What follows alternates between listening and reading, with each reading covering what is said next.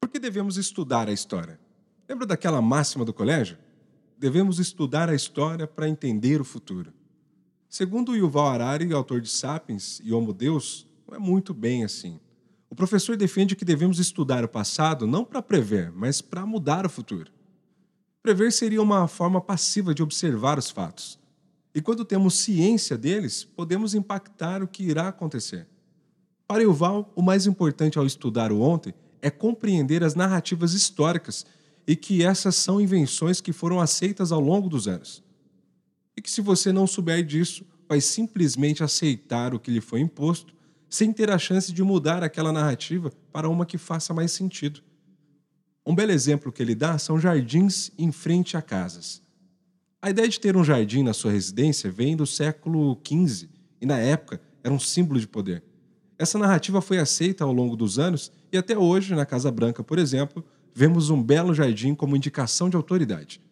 Influenciado por essa convenção, um casal recém-casado faz de tudo para ter um jardim na frente da casa deles.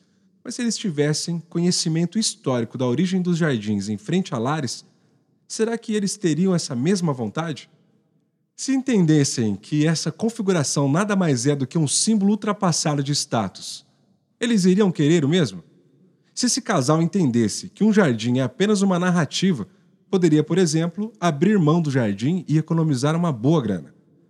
Mas o que isso tem a ver com tal propósito? Assim como o jardim, trabalhar de 9 às 18 foi uma história que inventaram e você acreditou. O mesmo serve para trabalhar a vida inteira em um trabalho sem significado e guardar a felicidade para uma aposentadoria quando sua energia vital já foi embora. Quando você compreende o contexto histórico de que essas imposições são meras ficções, pode se livrar delas. E segue para criar a própria narrativa, com muito mais propósito e liberdade. Então faça isso agora. Queime as pontes, se livre das amarras e construa agora o seu caminho único, que só diz respeito a você e mais ninguém. Hoje e sempre, vivendo de propósito.